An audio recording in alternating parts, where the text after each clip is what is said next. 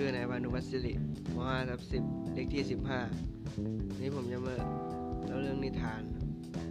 เชื่อว่าหลายคนต้องเคยฟัง หรือเคยได้ยินนิทานอิศบเรื่องนี้มีชื่อเรื่องว่าหมาจิ้งจอกกับสิงโต เนื้อเรื่องก็คือสุนัข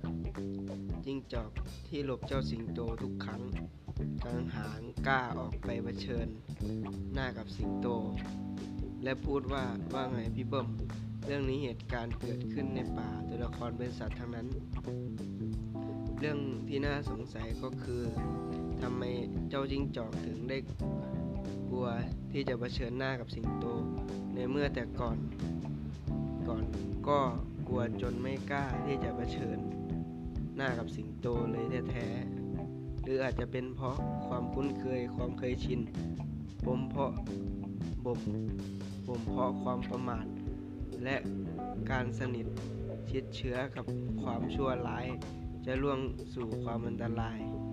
เรื่องที่จะต้องคิดต่อไปก็คือจะเกิดอะไรขึ้นกับเจ้าจิ้งจอก จะตายหรือจะรอด